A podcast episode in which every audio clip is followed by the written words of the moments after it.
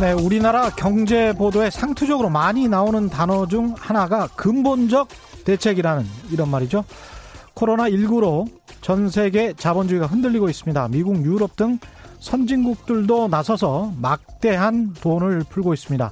사람들 통행도 사실상 금지시키고 식당, 술집, 각종 가게, 사람들이 10명만 모이는 것도 하지 말라고 합니다.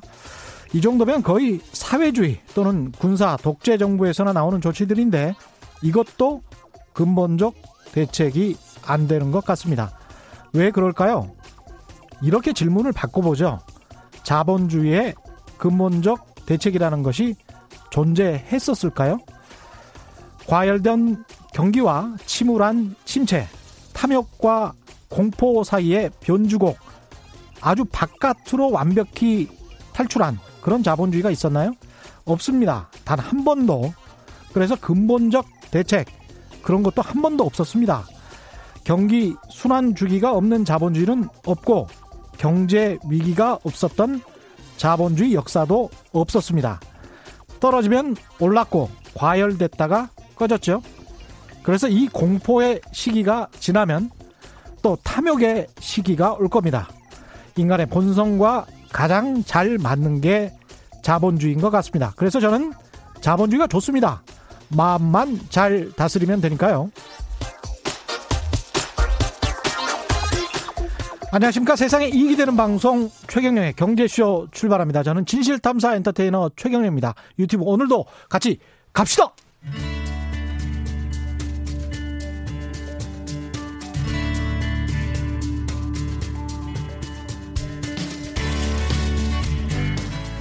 경제방송 아무거나 들으면 큰일 납니다. 듣고 또 들어도 탈이 나지 않는 최경령의 경제쇼. 네, 언제나 핫한 부동산 이슈를 보다 넓고 깊게 살펴보는 이광수의 부동산 이야기 시간입니다. 미래에세트 리서치 센터 이광수 연구원 오셨습니다. 안녕하세요. 안녕하십니까. 예. 부동산 이야기를 한동안 안 했습니다. 일부러 네, 네. 이광수 위원 오시면 하려고. 네. 사람들이 속으로는 부동산에 좀 관심이 많을 것 같아요. 왜냐하면 네. 그 50대 이상 자산도 부동산에 다 묶여 있고요. 한국이. 그리고 최근에는 뭐 30대들도 많이 샀다고 했잖아요. 최근 몇 년 동안은. 맞습니다. 그래서 이게 코로나19 이후에 경제 위기가 온다면 부동산에 어떤 영향을 미칠까? 그러면서 촉각이 다 곤두 세워져 있는 그런 상황이고 매매도 잘 안 되는 것 같고 그렇습니다. 어떻게 네. 일단 시장 상황부터 좀 살펴볼까요? 어, 일단 말씀하신 것처럼 모든 분들이 부동산에 관심이 많으시죠. 네. 가장 큰 이유는 한국 가계의 자산 중에 음. 부동산이 거의 70% 이상을 차지하고 있기 때문에 네. 관심을 안 가지실 수 없고요. 오늘 재미난 게 있었는데 모 포탈에 오늘 가장 많이 본 컨텐츠 중에 제 동영상이 올라와 있더라고요. 진짜요? 예. 네. 그러니까 뭐냐면 뜨셨네. 아, 그, 그 뜨다 안 뜨다를 떠나서 몇 만이나 몇십만이나 봤어요? 그, 그거 명수는 잘 못 봤습니다. 아 그래요? 그거 네. 보시지. 네. 네. 근데 근데 재미난 게 5위 주 5 다섯 번째 중에 네. 심지어 두 개가 제 겁니다. 아 그래요? 네. 그러니까 뭐냐면 무슨 이야기를 하셨어요? 그러니까 제가 계속 하는 게 네. 너무 무리하게 집사지 마시고. 아이 그러면 최경령의 경제쇼가 떠야지 왜 이게 이제까지 계속 그 이야기를 해왔는데 네. 이광수 연구위원 여기 고정 출연이에요. 네. 참 이상하다 포털. 이, 제 어쨌든 예. 관심을 가지셨기 뭐 그, 그런 게 제가 좋다 나쁘다를 떠나서요. 예. 사실은 많은 분들이 이제 좀 아 부동산도 이제 좀 떨어질 수 있는 거 아니야? 예. 계속 오른다고만 생각했는데 음. 심지어 오늘 또 어, 뉴스가 하나 났는데요. 예. 2월에 서울하고 수도권의 음. 아파트 거래량, 주택 거래량이 역대 최고 규모였습니다. 2월? 네. 예. 네, 이게 놀랄만한 건데요. 그러네요. 2월은 이미 여러분 코로나가 막 얘기하고 어. 있었고 세계 경제에 어떤 뭐 이렇게 위기도 얘기하고 있었고 그랬는데 예. 물론 작년 12월부터 거래된 게 늦게 신고된 것도 있죠. 음. 근데 어쨌든 어, 거래량이 굉장히 커졌고 이 이면에는 또 뭐가 있었냐면 언론에서 규제가 강화되면서 12, 16 대책 이후로 풍선 음. 효과 얘기를 막 했죠. 그랬죠. 그러면서 그런 어떤 두려움 때문에 또 막 시장에 가서 몰려가기 시작했다는 거예요. 특히 외곽이나 수도권에. 이런 현상들을 보면서 아, 시장이 정말 정말 뭐라 할까요?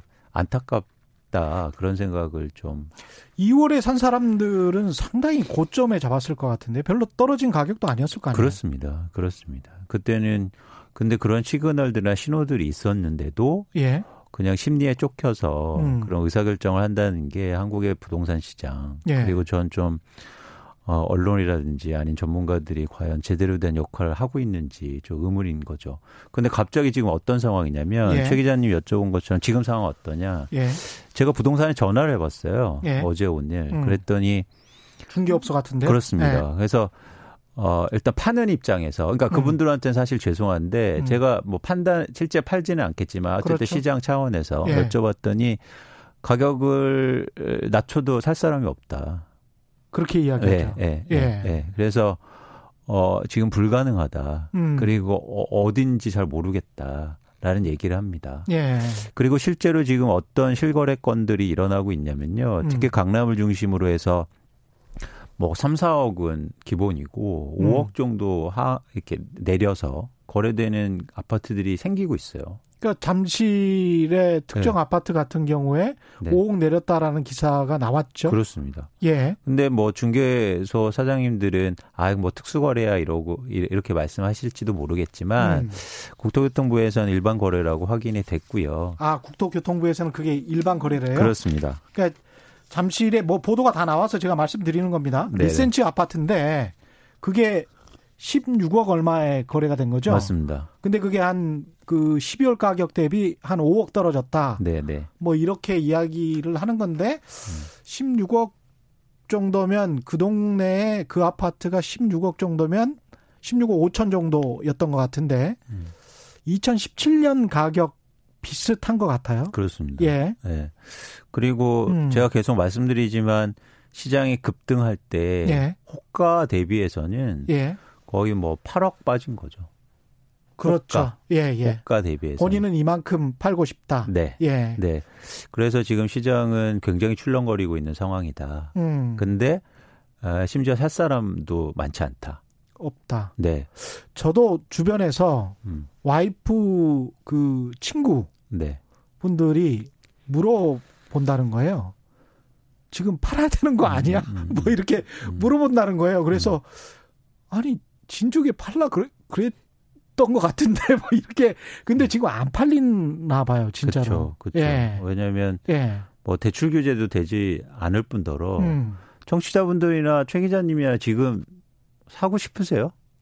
아니 지금 집을 보러 가고 싶은 사람이 어디 있겠어요. 네, 그리고 네. 지, 집을 보여주고 싶지도 않을 걸요. 코로나 19 때문에. 그렇습니다. 그러니까 예. 어쨌든 내 집 마련이든 그거를 집을 투자로 사든 볼때 예. 가장 중요한 거는 가격이 아니고 불확실성이잖아요. 음. 지금 주식 시장도 그렇고 자산 전체 시장이 불확실성에 노출돼 있어서 예. 살, 살려는 사람이 없다는 거죠.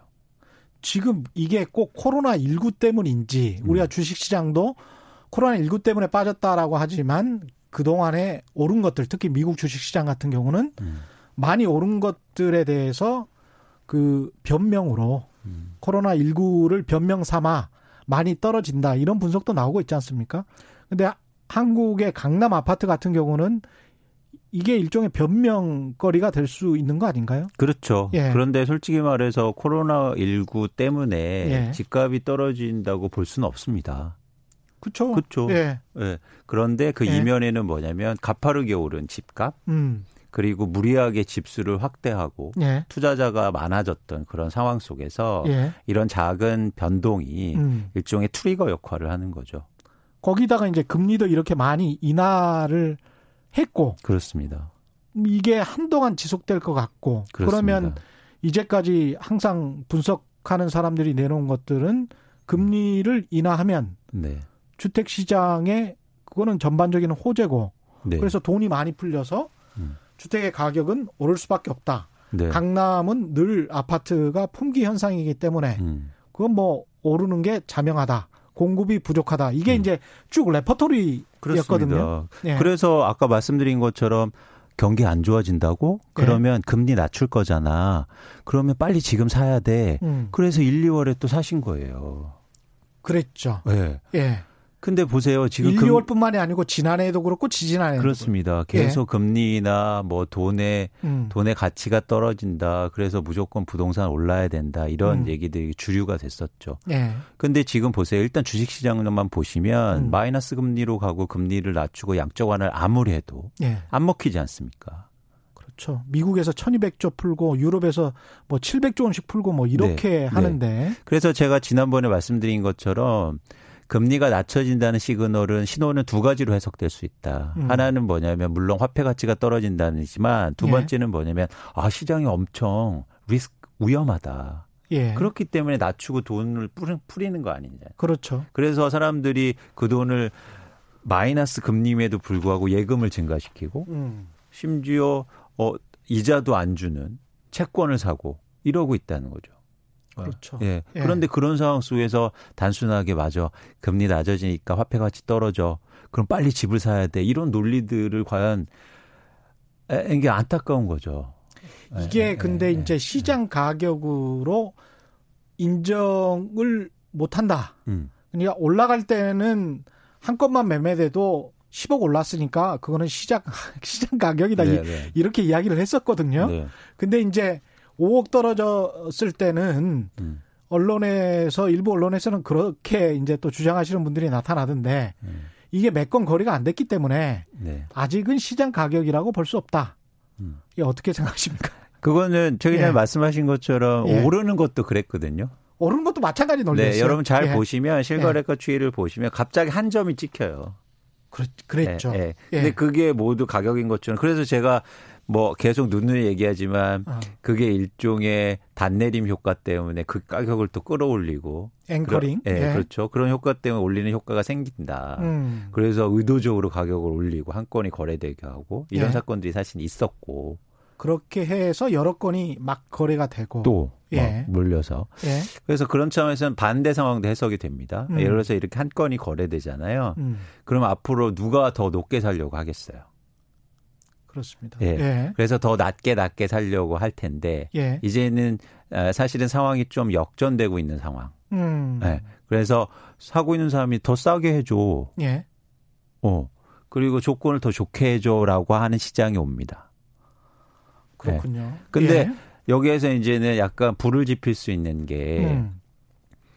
어, 어제 엊그제 발표했지만 공시지가가 인상됐잖아요. 공시가 그 네. 이야기도 좀 네. 해보죠. 그렇습니다. 예. 그래서 서울 아파트의 공시 가격이 한 14.8% 정도 상승됐는데 예. 이 이면에는 뭐냐면 여러분 보유세가 올라간다는 거잖아요. 그렇죠. 네. 예. 그러면 6월 전까지 뭔가 결정을 안 하면 또 보유세가 크게 증가하는데 특히 다주택자를 중심으로 해서 6월까지 보유하고 있으면 보유세를 내야 되는 거잖아요. 그렇습니다. 예. 네, 그래서 그렇게 되는데 보유세가 증가하는 것도 음. 증가하게 되면 다주택자리 매물을 증가시킬 수 있는데 예. 팔고 싶은데 시장에서 살, 살 사람이 없다는 거죠. 음. 그렇게 되면 가격 하락폭은 조금 더 커질 수 있다는 게 저희 생각입니다. 보유세가 어느 정도로 오르게 되는 건지 보도 자료를 약간 읽어드리면 네. 서울만 14.75%, 대전 14.06% 네. 이렇게 해서 15% 가까이 오른 곳이 굉장히 그동안에 많이 올랐다라고 지적된 곳 네. 서울과 대전이고 네. 전국은 5.99%고 강원도는 마이너스 7%, 전북 마이너스 3.65%, 충북 마이너스 4, 뭐 이렇게 전국적으로 보면 마이너스인 지역도 굉장히 많아요. 공시 가격 그렇습니다. 하락이. 네. 그러니까 서울과 대전만 10% 이상 이렇게 훌쩍 올라 버린 거고 그거는 가격이 많이 올랐기 때문에 그렇습니다. 예. 네. 많이 올랐다. 특히 네. 이번에 국토부는 9억 이상 아파트들, 15억 이상 아파트들, 음. 30억 이상 아파트들은 70%의 현실화율, 75%, 80% 이렇게 단계적으로 그 정도의 현실화율로 맞추고 다른 아파트 그 미만의 아파트들은 한 68%인 현재 현실화율 그대로 가겠다. 음.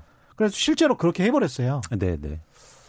그래서 강남이나 서초, 송파 쪽에 지금 시가가 뭐 20억 가량 되는 그런 아파트를 소유하고 계신 분들은 보유세가 수백만 원 정도는 오른 것 같습니다. 네, 종합부동산세. 네, 합쳐서. 예, 네, 합쳐서. 네. 그 다음에 두 채 이상 가지고 계신 분들은 음. 만약에 그쪽 지역이면 두 채 이상 가지고 계신 분들은 한 2천 3, 400만 원 정도 올랐고요. 세 채를 가지고 있다. 그러면 강남 서초 쪽에 세 채 가지고 있다. 그러면 5,278만 원에서 8,624만 원을 내야 되는 그런 상황으로 돼 있습니다. 좀, 좀 부담이 되겠는데요? 그렇죠. 일단 다주택자가 예. 부담이 되실 거고요. 예. 특히 소득이 없는 다주택자들은 예. 어, 심리적으로나 실제적으로도 부담이 되게 커질 겁니다. 그런데 예. 이거는 저희가 지금 갑자기 또 이 정책 나오니까 보유세 폭탄이다. 음. 이게 항상 등식처럼 또 나오잖아요. 아니 보유세 폭탄이 아니라고 네. 무지하게 지적을 했잖아요. 네. 근데 보유세 폭탄이라고 나오고 심지어 네. 이제는 하나 더 붙었어요. 네, 뭐라고요? 경기가 어려운데 보유세 폭탄이다. 아니 그게 네. 네. 근데 그도 그동안에 수십 년 동안 덜 내온 거예요, 사실은 이분들이. 그, 렇죠 그래서 예. 이거는 아니 이미 예견돼 있었고. 그렇죠. 음. 예고를 했었고 음. 그래서 6월까지 집할라라고 계속 이야기를 해왔던 거 아닙니까? 음. 예. 부담이 되면 부담이 조정이 되라, 예. 조정을 해라, 뭐 이런 예. 식으로 계속 얘기를 했었고 음. 그리고 이거 근저에는 음. 조세 형평성 차원에서 예. 그래서 어 자산을 많이 가지고 있는 분들한테 예. 사실은 부담을 시키겠다라는 기본 틀 안에서 이루어지는 거잖아요. 예. 아, 그런 차원에서는 이거에 대해서 크게 당연한 것 네, 같고요. 네. 김주현님 같은 경우는 그냥 30년 살던 집인데 경기가 안 좋아서 가게도 어려운데 보유세를 이렇게 많이 올리는 것이 타당한가요? 서민층 생각하는 척 이렇게 말씀하셨는데요. 그게 이제 사람마다 다 다르거든요. 그래서 정말 1세대 1주택자라면 새 공제 사례를 제가 소개해 드리겠습니다. 홍길동 씨, 만 64세신데 정년 퇴직 후에 서울 소재 아파트 한 개 15년간 보유하셨습니다. 올해 공동주택 공시가격 11억 원. 그러니까 보통 한 15억 원 정도는 정도. 될 네네. 겁니다. 시가는 세 공제 전에는 46만 8천 원밖에 안 내시고요. 이렇게 오랫동안 보유하신 분은. 음. 그다음에 오랫동안 보유하셨고 고령자기 때문에 세 공제 후에는 14만 400원 냅니다. 음. 70%가 공제가 됩니다. 맞습니다. 예. 예. 그래서 그러니까 감정적으로는 이게 세금이라는 게 특히 부동산세 세금이 저항감이 되게 커요. 예. 그냥 피할 수도 없고 그리고 또 세금이라는 게 바로 내야 되니까. 그러니까 언론이 자꾸 그리고 속이는 것도 문제인 것 그렇습니다. 같아요. 종부세를 내는 사람은 여전히 전체 인구의 2%에 불과하고 네, 네. 그 사람들의 세부담이 올라갔다고 해서 전체 국민의 세부담이 폭탄처럼 가는 건 아니거든요. 맞습니다. 그리고 제가 모두에 말씀드렸다시피 많은 지역의 공시가가 떨어졌어요. 음. 그거는 공시가가 떨어졌다는 거는 세금이 떨어진다는 의미거든요. 네네. 공시가가 왜 떨어졌겠습니까? 지역별 양극화 때문에 음. 그쪽의 집 가격은 떨어졌기 때문에 그런 거거든요. 네네. 근데 모든 것을 서울 강남에만 맞춰서 음. 폭탄이다라고 하면 그게 보편적인 언론인지 대중 매체인지 그거는 참 의심스럽습니다. 아 그래서 혹시나 이런 분이 계실 수 있잖아요. 예. 나는 집은 없지만 집 많은 사람들이 세금 많이 해서 난 걱정된다. 예. 그러니까 약간 어, 동정이 좀 인다. 예. 그래서 그분들 한 3천만 원 더 냈는데 나는 그, 그 동정론이 있을 수는 있죠. 그렇죠. 근데 그분들이 2년 동안 집값이 15억 올랐습니다. 20억. 예. 네. 그러니까 그 여러분이 걱정하실 필요는 없으세요. 그러니까 집 가격이 떨어지면 네. 1세대 1주택자고 진짜 집 가격이 떨어지면 네.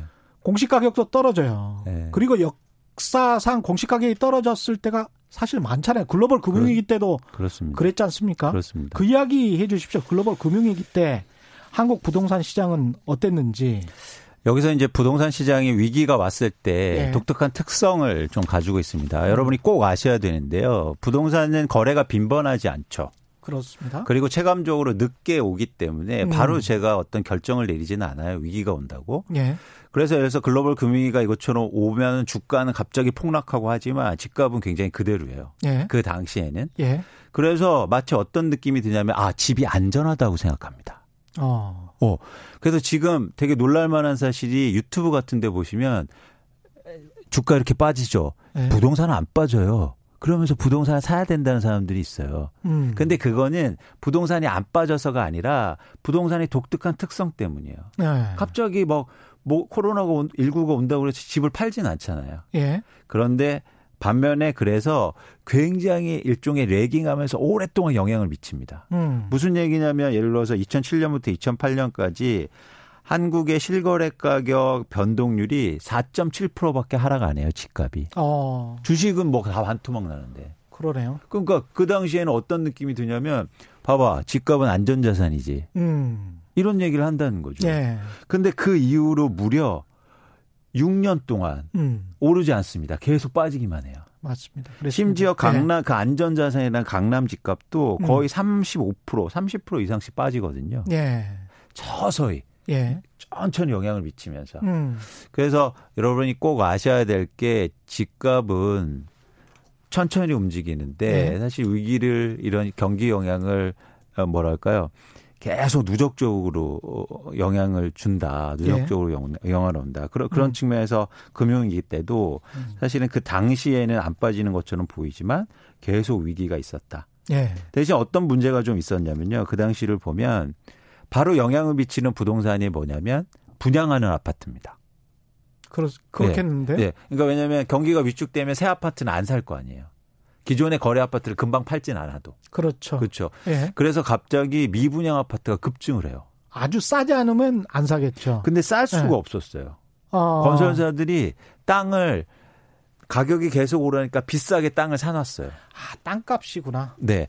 그래서 비싸게 사놨는데 이거를 싸게 분양할 수 없었다는 거죠. 음. 그래서 그냥 분양을 했는데 그걸 아무도 안 샀다는 거예요. 예. 내가 갖고 있는 집이 위기가 있다고 팔지는 않지만 당장 예. 새 집은 안 산다는 거죠. 음. 그래서 미분양이 갑자기 6만 호, 7만 호 정도 돼. 2006년도에 7만 가구 정도 되, 되는데 예. 2008년도에 갑자기 16만 6천 호로 급증합니다. 그렇죠. 그러면서 갑자기 건설사들 도산이 시작돼요. 음. 제가 그때 애널리스트를 하고 있었, 그러니까 지금도 이제 애널리스트 그때 그때도 이제 애널리스트였는데 건설사가 막 다 부도를 맞고 음. 위기가 오죠. 어, 그러네요. 네. 그래서 네. 어, 사실 그 당시에는 한국의 건설사들이 굉장히 어려웠고 미분양 아파트 때문에 공급이 증가하니까 시장에 영향이 미치는 영향이 굉장히 컸죠. 결국은 땅값이네요. 그렇습니다. 땅을 비싸게 샀죠. 제가 어림 저 잡아서 저 계산을 해 보니까 가령 강남의 아파트가 6천만 원에 분양이 된다면 건축비가 보통 한 5, 600만 원이기 때문에 좀 높게 잡아서 600만 원이라고 치고 그러면 10분의 1이 건축비고 나머지 10분의 9가 90%가 땅값이라는 이야기예요. 그렇습니다. 그러니까 땅값이 5,400만 원 정도로 쳐줬다라는 얘기거든요. 근데 음. 그 땅값 자체가 내려가면 네. 그렇게 높은 땅값을 주고 사기 사서 그걸 건설하기로 했던 시공사 입장에서는 굉장히 불리해지네요. 그렇죠. 음. 그런데 그렇게 울며 겨자 먹기로 제가, 제가 땅을 비싸게 샀으니까 그 예. 가격에 맞춰서 분양을 해야 되잖아요. 예. 근데 분양을 했는데 누가 그걸 샀냔 말이죠. 여러분 지금은 가격이 뭐 거의 두 배 오른 반포에 있는 아파트들이 예. 그때 분양을 했거든요. 그렇죠. 다 미분양이었습니다. 그렇습니다. 예. 불과 예. 뭐한 12년 전에 그렇죠. 네, 2010년, 2008년도. 2008년. 네. 그죠? 네. 예. 근데 그게 지금 대장주라고. 그렇죠. 이른바. 그렇죠. 예. 그래서 재밌는 게 뭐냐면 제가 그 당시에 딱 이제 그게, 그게 안 팔리고 엄, 이게 상상, 여러분 상상도 안 되지만 20% 할인을 해 줬어요. 음. 분양가에. 맞습니다. 예. 그래서 사실 이거 개인적인 얘기인데 제가 예. 그거를 사람들이 이렇게 모아 왜냐하면 제가 그 건설사 출신이어서 예. 거기서 그 분양 소장님이 저한테 부탁을 해서 아. 안 팔리니까 내가 싸게 아. 해줄게. 예. 사람들 좀 모아와라. 아. 그래서 제가 몇 분을 모셔갔어요. 그분들은 돈 보셨네. 근데 근데 중요한 건 아무도 안 샀습니다. 아무도 안 샀어. 심지어 저도요. 아. 어떻게 사냐는 거죠. 그런 상황 속에서. 그런 상황에서 그냥 아파트 좋네 하고 왔습니다. 야, 아파트 대단지 다 좋다. 잘 네, 만들었다. 네. 근데 그게 근데 재, 재밌게 뭐냐면요. 그때 당시 아파트를 그렇게 보니까 다 무슨 말을 하시면 아 여기 고속도 고속버스 터미널 옆에 있잖아 소음 많겠네. 그렇지. 어, 아 그리고 이거 새 아파트여서 뭐 소음뿐이에요. 어, 먼지 매연. 예. 뭐. 어, 어, 그런 그러니까 그런 불, 이야기 불평만 하고 왔어요. 그런 이야기를 아무거나 다 붙일 수 있어요, 또. 네. 흠을 잡기 시작하면. 근데 여러분 보세요. 거기 지금 가시면 여기는 네. 새로운 뭐 무슨 동이야 엄청 좋아 뭐 이런 얘기 하시잖아요. 지금 이제 교통이 제일 좋다 이렇게 그, 이야기를 그렇죠, 하겠죠. 그렇죠. 이게 이게 되게 재밌습니다. 예. 네. 그래서 어, 이건 이제 나중에 또 이제 제가 말씀드리겠지만 어쨌든 음. 2008년도 금융위기 때 그런 사건들이 좀 있었고 예. 그래서 유통시장 특히 주택 가격이 막 거래될 때 여러분 되게 주의하셔야 돼요. 여러분 그런 가머니 소리에 절대 속으시면 안 됩니다. 음. 왜냐하면 봐봐 주식은 떨어지는데 집값은 안 빠지지 덜 빠지지 음. 그래서 안전자산이야. 안전자산이라는 건 어떤 의미를 갖고 있냐면요. 그 대상의 문제가 아니고요. 가격의 문제입니다. 가격이에요. 그러니까 예. 여러분 세상에 안전자산이 어디 있습니까? 이, 이 자체의 안전자산은 없어요. 음. 이 가격을 형성하는 가격이 자본주의에서는 그렇죠. 어떤 가격이냐가 안전자산을 결정하는 거예요. 그렇죠. 그 가격이 낮을 때 안전자산이고 음. 이, 이 똑같은 대상이라도 가격이 높으면 그거는 안전자산이 아닙니다. 맞습니다. 그래서 항상 가격에 유의하셔야 돼요. 음. 예. 그런데 우리는 마치 대상만 바라보고 계시죠. 네. 예. 그래서 이거는 영원히 변하지 않은 안전자산이야. 음. 여러분 주식 투자도 그렇게 하지 않는 하, 잖아요 주식 투자도 사실은 이게 굉장히 중요한 이야기세요. 네. 네. 그래서 어 그래 이 회사는 절대 안 망해 안전자산이라고 샀는데 사실은 제일 많이 빠질 수가 있어요. 음. 가격이 많이 올랐기 때문에 그렇습니다. 예. 예. 제가 놀랄 만한 게 지금 미국의 나스닥에서 뭐 페이스북이나 아마존이나 아니면 뭐 이런 테슬라 이런 주식들이 엄청 많이 빠지잖아요. 훨씬 그렇죠. 더 시장 등락이 큽니다. 예. 그런데 이거 빠지기 바로 직전에 2월 20 정확히 3일자 음. 이코노미스트 표지에 음. 이 회사들의 딱 시그너처가 나오면서 예? 표지가 나왔어요. 뭐라고요? 어, 이런 주식들이 러시하고 예? 어, 마치 막 우주로 간다. 어디 어디 어딨습니까? 테슬라. 그게 대표적으로 빵이란 페이스북, 야, 아마존, 예. 테슬러, 음. 뭐 애플 이런 주식이죠. 야, 그런데 이카라미스트도 막판. 그런데 예. 그 이후로 보세요. 급락하기 시작합니다. 되게 아. 재밌죠. 그래서 여러분 제가 저는 사실 이코노미스트 표지를 되게 중요하게 생각하거든요. 예. 서브프라임 발이 오기 전에 예. 그게 있었어요. 그 또? 프로, 예, 그런 표지들이 굉장히 재밌습니다. 그리고 아. 바닥을 또 칠 때도 그런 표지가 나와요. 참 어, 영원히 끝이 없이 떨어질 것 같은 표지가. 끝이 없네요. 끝이 없어. 그래서 재미있는 예. 게 뭐냐면 어쨌든 제가 말씀드리고 싶은 거는 음. 대상의 안전은 없다. 예. 그거의 가격이 결정한다는 겁니다. 맞습니다. 예. 예. 예. 예. 그래서 본인이 또 현금 본인의 어떤 수중에 있는 돈으로 음.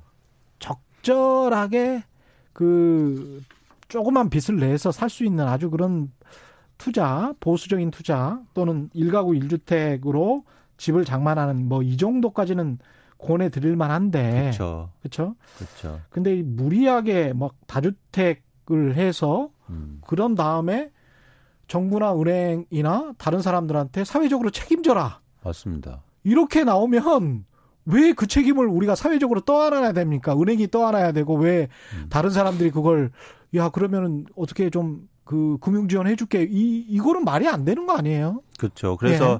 전 지금 이제 글로벌하게 제기되고 있는 음. 일종의 그 회사들의 문제가 났을 때 예. 정부나 중앙은행이 회사채를 매입해줘서 네. 유동성을 지원해줘야 된다. 음. 물론 극단의 방법이긴 하죠. 음. 그런데 이 이후에 과연 모랄 해결들을 어떻게 우리가 컨트롤할 수 있느냐는 예. 굉장히 중요한 문제라고 생각합니다. 일단 네네. 분양가 네. 상한제가 또 연기가 돼서 7월 말까지 연기는 됐는데 네. 요거는 영향이 좀 있다고 보십니까? 사실 좀 불가피했던 게 네. 그러니까 뭐 잘 아시겠지만 재건축 조합들이 그 총회를 통해서 관리 처분 인가를 받고 그리고 총회를 해야 되거든요. 사람이 여러 사람 모여야 되니까. 그렇죠. 근데 코로나 19 때문에 코로나 19 때문에 못 모이니까 아. 정부에서 불가피하게 그런 조합들의 음. 어떤 그 현실적인 문제를 감안해서 예. 연기를 해준 거고요. 예. 예. 저는 뭐 큰 영향은 없다. 시장이 전반적으로는 음. 그렇게 생각하고 있습니다. 그러니까 다시 어떤 재건축 쪽에 불을 당길 만한 그런 요, 요소는 아니다. 그런 건 아니고요. 예. 네, 그렇습니다. 결국 이제 우리가 가장 봐야 될 것은 가계 빚 그다음에 네. 주택담보대출 문제일 텐데 음. 그 이야기 하기에 앞서서 여러 문자가 와 있습니다. 이미숙님 창원은 부동산 시장 완전 죽었어요. 진태 양난이랄까 팔리지가 않아서 다들 난리래요. 이런 말씀이시고요. 레이븐 솔님은 까마귀를 좋아하시는가 보군요. 공시지가 15% 인상 정상화 과정일 뿐이다. 그, 어, 그리고 OECD 평균치도 못 간다. 예, 그건 맞는 말씀이시고요. 아까 뭐 대략 1가구 1주택 계산을 해보니까 지금 1% 강남 같은 경우는 1% 조금 넘었네요. 네, 네. 예. 음. 그래서 2% 정도까지는 아직까지는 못 가는 것 같습니다. OECD 평균에. 5929님, 사업하는 상공인들이 사업상 자금 어려움에 여분의 부동산을 팔기 시작하면 급락합니다. 이것도 서영수 애널리스트가 좀 이야기를 했었던 것 같은데 상가나 건물 쪽에 무리하게 이제 같이 투자를 했다거나 아니면은 본인이 사업을 그쪽에서 하고 있어요. 근데 자영업이나 중소상공인들이 어려워 또는 건물주들이 어려워요. 근데 그건 정말 잘 안 팔리잖아요. 상가 쪽은. 그래서 어쩔 수 없이 이제 그 그나마 현금처럼 잘 팔리는 서울의 아파트를 팔기 시작하면 음. 그게 어떤 연쇄 반응을 일으킬 가능성이 있다. 이게 서영수 애널리스트의 주장이었는데 어떻게 보십니까? 그런 논의들이 많고 있고 그리고 걱정들이 많은데요. 예. 제가 볼 때는 어 크진 않다. 음. 네, 크진 않다고 생각하고 있고 그리고 어, 어 사실 상가주택 그러니까 상가 건물에 대출을 받고 이러시는 분들이 에, 상대적으로 어 뭐라 할까요? 그 그 대출이 크게 일으키거나 전통적으로 최근에 갑자기 매수가 증가해서 막 그 부채가 증가한 거는 없어 보이거든요. 예. 이유가 있습니다. 어. 왜냐하면 상가들이 그동안 별로 좋지 못했어요. 여러 예. 가지 이유로. 어. 그래서 상가 거래가 막 활발하게 개인들이 특히 예. 일어나거나 상가에서 무리하게 대출을 일으켜서 매입한 경우가 많지는 않거든요. 어. 네. 그래서 그게 이제 부동산 시하고 연계가 돼서 예. 상가가 안 된다고 해서 이거를 부동산을 팔고 여기에서 뭔가 대출을 갖고 이런 현상들은 제한적이라고 보고 아, 있습니다. 소수다. 네. 네. 빚 문제, 대출 문제 관련해서 음, 음. 주택담보대출은 어떤 상황입니까 지금? 어, 일단 저금리하고 네. 저금리가 네. 그동안 지속되면서 주택담보대출이 크게 증가했고요. 네. 구매로는 주택담보대출이 어, 현재 한 640조 원 정도 있는데 예. 2013년 기준에서 한 60% 정도 증가한 상황입니다. 음. 근데 재미난 게 뭐냐면 한국은 가격이 급등하고 주택 대출이 증가 그러니까 확대될 때 예. 정부가 강력하게 규제하기 시작했어요. 그랬죠. 네. 예. LTV라든가 DTI를 이용해서. 예. 그래서 현재 자산 가격 대비해서 사실은 주택 담보 대출은 저는 상대적으로 안정하다고 보고 있습니다. 어. 그러니까 일부 다주택자나 이런 분들이 시장이 매물을 내놔서 가격이 하락할 수는 있겠지만 예. 이게 전형적으로 디폴트를 일으켜서 크게 음. 어떤 신용 문제를 일으키기는 제한적이라고 보고 있고요. 예. 이거는 국가별로 비교해 보도 좀 의미가 있습니다. 예. 예를 들어서 전 세계에서 주택 모기지 최근 뭐 음. 뭐전 세계적으로 급증했는데 예. 그 비율을 보면 포르투갈 같은 데는 전 세계에서 1등인 국가인데 예. 260% 정도 가계 자산의 260%가 빚입니다. 아, 가계 자산의 네. 총 자산을 말하는 모기지. 거죠? 네, 예. 네. 엄청난 거죠. 예. 스페인은 220%, 음. 프랑스는 200%, 음. 아일랜드 200%, 이런 데들이 뭐 영국, 이태, 미국 같은 거에 140% 정도 되는데요. 예. 어쨌든 저금리가 되면서 다른 대부분의 나라들이 가계의 모기도 증가했는데 예. 한국은 강력하게 규제가 이루어지면서 저는 한 70%에서 80% 내외를 보고 있거든요. 그러면 내가 음.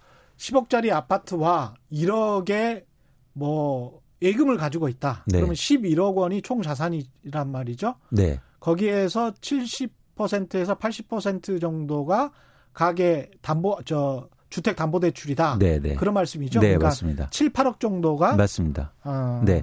그런데 재미난 포르투갈은 10억짜리 자산을 가지고 있는데 26억이 저 주택 담보 대출이란 말이에요. 맞습니다. 왜냐하면 어휴. 그 나라들이 굉장히 과거에 어려웠잖아요. 특히 예. 2000년 그러니까 음. 유로존 위기가 왔을 때 예. 그러면서 금리를 낮추면서 강제로 막 대출이 일으키고 부양한 거죠. 아. 그래서 이런 나라들이 사실 위기가 좀 올 수가 있는데 예. 어, 우스갯소리로 제가 이런 말 하니까 어 이제 이런 나라 가서 집 사야겠다 이런 말씀하시는 분들이 있던데 예. 어쨌든 그거는 뭐 어, 일단 한국은 제가 보기에 주택담보대출은 상당히 안정적인 상황이라고 보고 있고요. 이게 가격하라고는 또 별개의 얘기입니다. 예. 아, 그래서 왜 또 이런 다른 측면이 좀 있냐면 한국은 집값이 떨어진다고 해서 대출 갚으라고 하진 않아요. 일종의 마진콜이라고 하는데. 그렇죠. 예. 예. 예. 그러니까 여러분 10억짜리 집인데 제가 그러니까 LTV가 50%여서 음. 50, 5억을 대출 받았습니다. 예. 근데 집값이 5억 밑으로 떨어지면 음.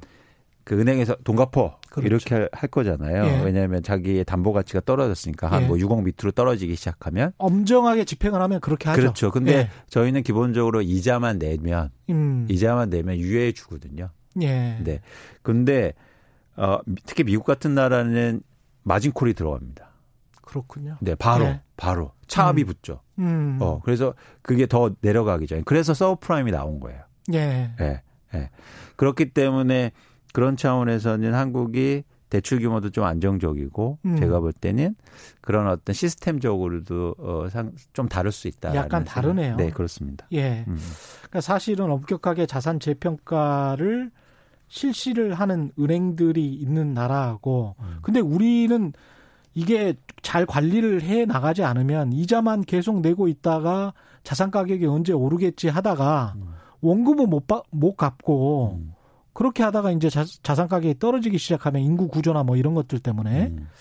나중에라도 좀 문제가 생길 거는 같습니다. 네, 그러면 만약 뭐 최 기자님 말씀하시고 그렇게 되면 이제 일본처럼 되는 거죠. 되는 거죠. 네, 왜냐하면 소비가 네. 급격하게 줄 거고, 음. 어, 그리고 자산 버블이 꺼지고 뭐 장기적으로 부동산 시장이 안 좋은 상황으로 갈 수 있는 거죠. 예. 네. 지금 상황에서는 자 무주택자 음. 같은 경우는 어떻게 해야 되나요? 이런 위기 때 가장 중요하게 보, 실 거는 예. 여러분 제가 강조하지만 가격이 아니고 변동성이거든요. 예. 그러니까 어, 가격의 변화가 많거나 거래량이 갑자기 급등하거나 급감할 때 항상 주의해서 보셔야 돼요. 음. 그런데 내 집 마련을 이제 계획을 하고 계신다면 음. 그분들한테 제가 조언해 드리고 싶은 거는 이런 기간을 짜서 안정적인 구간이 나옵니다. 안정적인 구간. 네. 예. 거래 변 그러니까 가격도 변 떨어지다가 안정적인 구간이 오는 거죠. 그렇겠죠. 그리고 거래량도 막 떨어지다가 이제 조금씩 회복하고 안정적인 구간이 오는 거죠. 음. 그때는 여러분 차입이라든지 이런 것들을 적절히 고려하셔서 내 집 마련에 나서셔야 돼요. 아, 나서야 된다. 그럼요. 무주택자 같은 경우는 그럼요. 왜냐하면 예. 제가 계속 강조하듯이 왓이 아니라 웬이 중요합니다. 예. 아, 사실은 전 좀 기대하는 게 떨어졌으니까 네, 네. 떨어졌으니까 네. 사도 된다 이런 말씀이군요. 그렇죠. 근데 예. 어, 재미난 건 아까 말씀드렸죠. 제가 2008년도에 그렇게 집 보러 다니고 그랬을 때처럼 음. 집값에 빠지고 위기가 오면 또 안 사요. 아 그렇죠. 예. 사람 심리가. 예, 그렇습니다. 예. 오를 때는 사고 막 올, 그때는 비싸게 보여. 오. 근데 오를 때는 또 싸게 보이네. 그렇습니다. 참. 네. 그래서 되게 힘드신데 제가 볼 때 그래서 저는 이건 공부할 때도 되게 중요하다고 생각하는데요. 예. 메타인지가 중요합니다. 정말 그 자기 마음과의 싸움인 것 같아요. 네. 이게 투자 여러분을 정확히 네. 분석하셔야 돼요. 예. 내가 이 가격을 감내할 수 있고 음.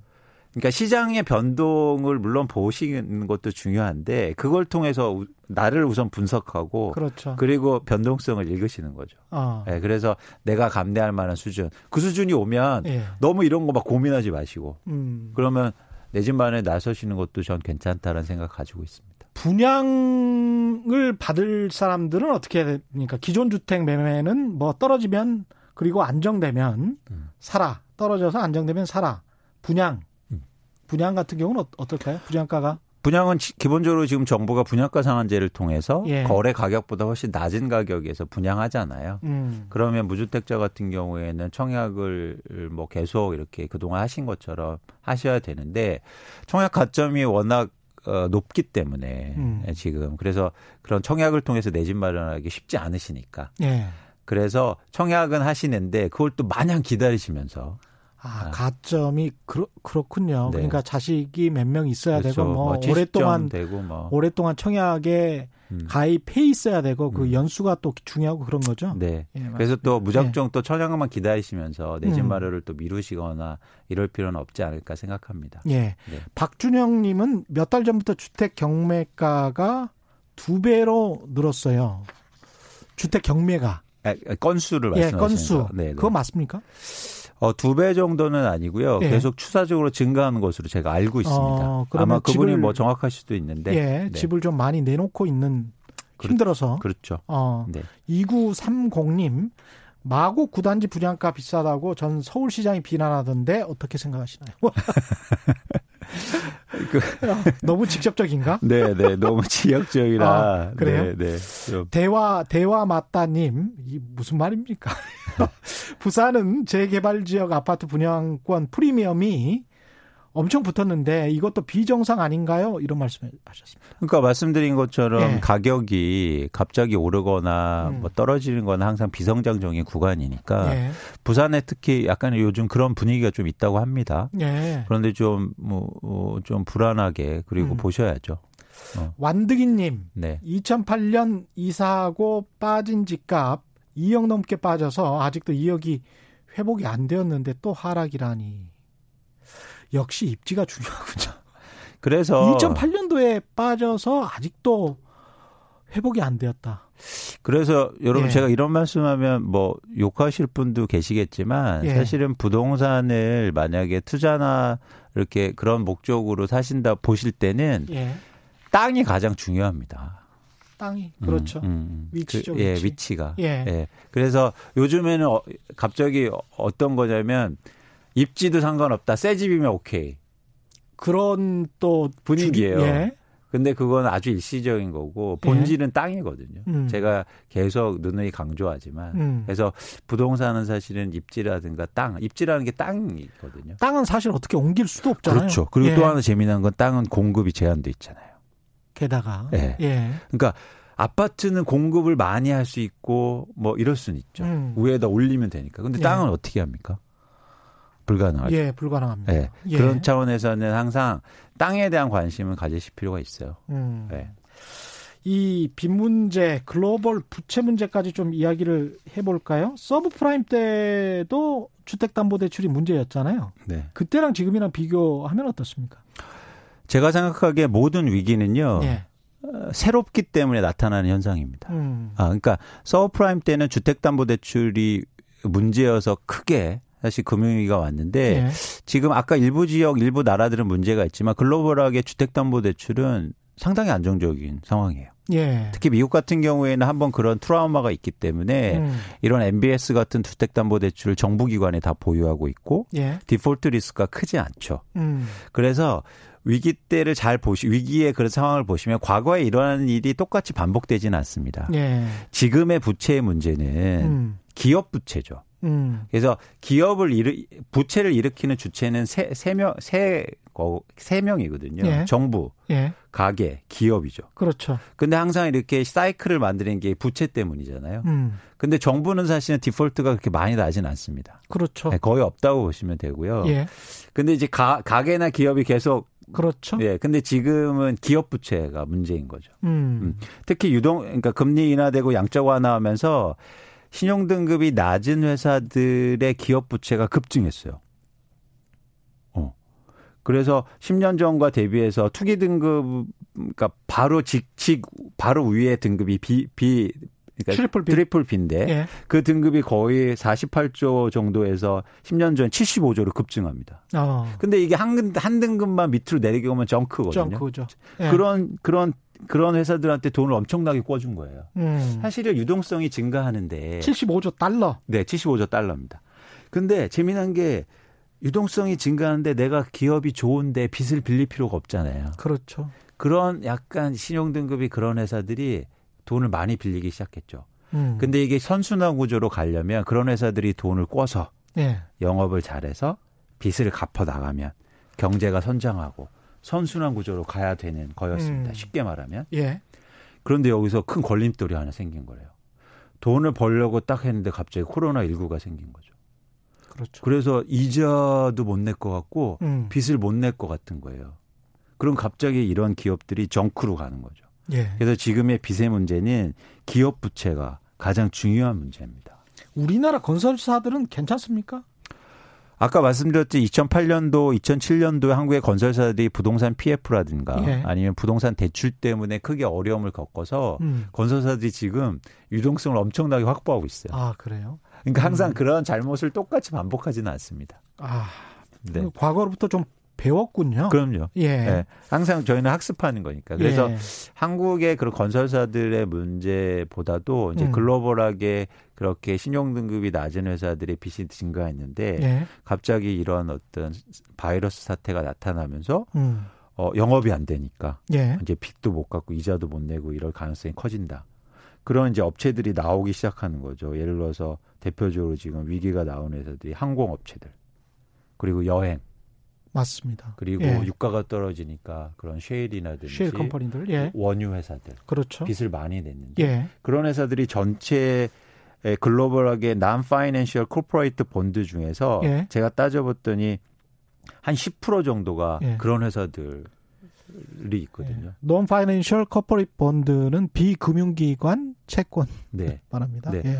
그래서 그런 회사들이 만약 10% 정도가 예. 여기서 디폴트가 나면 음. 사실은 새로운 위기가 생기는 거죠. 부동산 쪽이 아니고 항공, 여행, 유가 관련된 업종들을 주의 깊게 봐라. 네. 거기가 좀 음. 무섭다. 근데 이제 부동산 시장의 폭락과 관련해서 상당히 문자가 많이 오는데요. 5761님. 부동산은 폭락해야 합니다. 이렇게 쓰셨는데, 어, 어떻게 생각하세요? 아니 예. 폭락하면 이거는 뭐 개인적인 의견인데 예. 사실 어떻게 될지는 좀 다른 얘기일 수도 있는데 예. 사실 폭락하면 안 됩니다. 저도 큰일 도, 나죠. 저도 동의합니다. 예. 폭락하면 다 망해요. 예. 그거는 내가 내가 집을 싸게 사고 아니면 뭐 집 있는 사람이 나빴어. 니네들 망해봐 이런 차원을 넘어서는 문제예요.